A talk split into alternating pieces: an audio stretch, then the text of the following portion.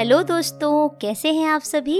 मैं हूँ आपकी दोस्त मोनिका और लेकर आई हूँ आज आपके लिए सुंदर और प्रेरणादायक कहानी।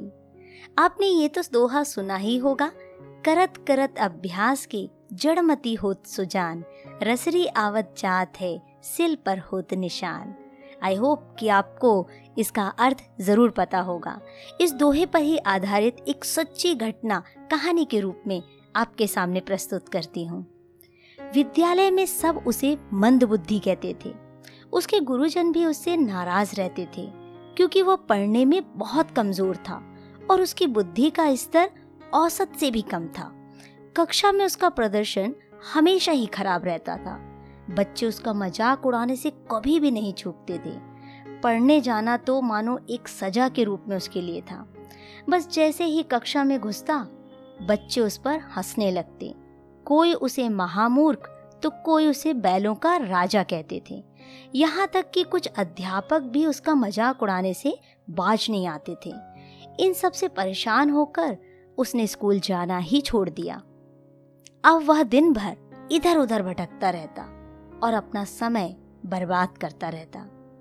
एक दिन इसी तरह कहीं जा रहा था। घूमते घूमते उसे प्यास लगी। वह इधर उधर पानी खोजने लगा। अंत में उसे एक कुआँ दिखाई दिया। वह वहाँ गया और कुएँ से पानी खींचकर अपनी प्यास बुझाई। अब वह काफ़ी थक चुका था, इसलिए पानी पीने के बाद वहीं बैठ गया।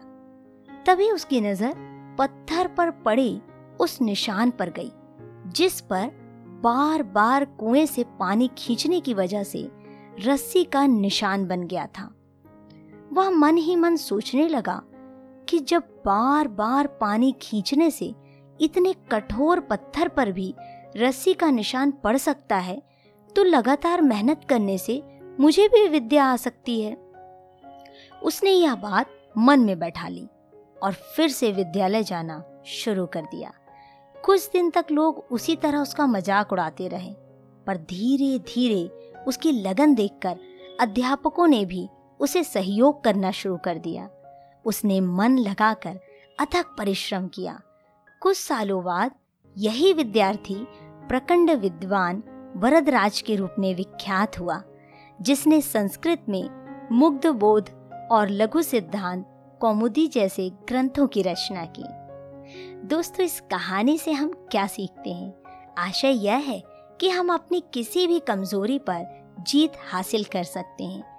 बस ज़रूरत है कठिन परिश्रम और धैर्य के साथ अपने लक्ष्य के प्रति स्वयं को समर्पित करने की। तो आज की कहानी आपको कैसी लगी है?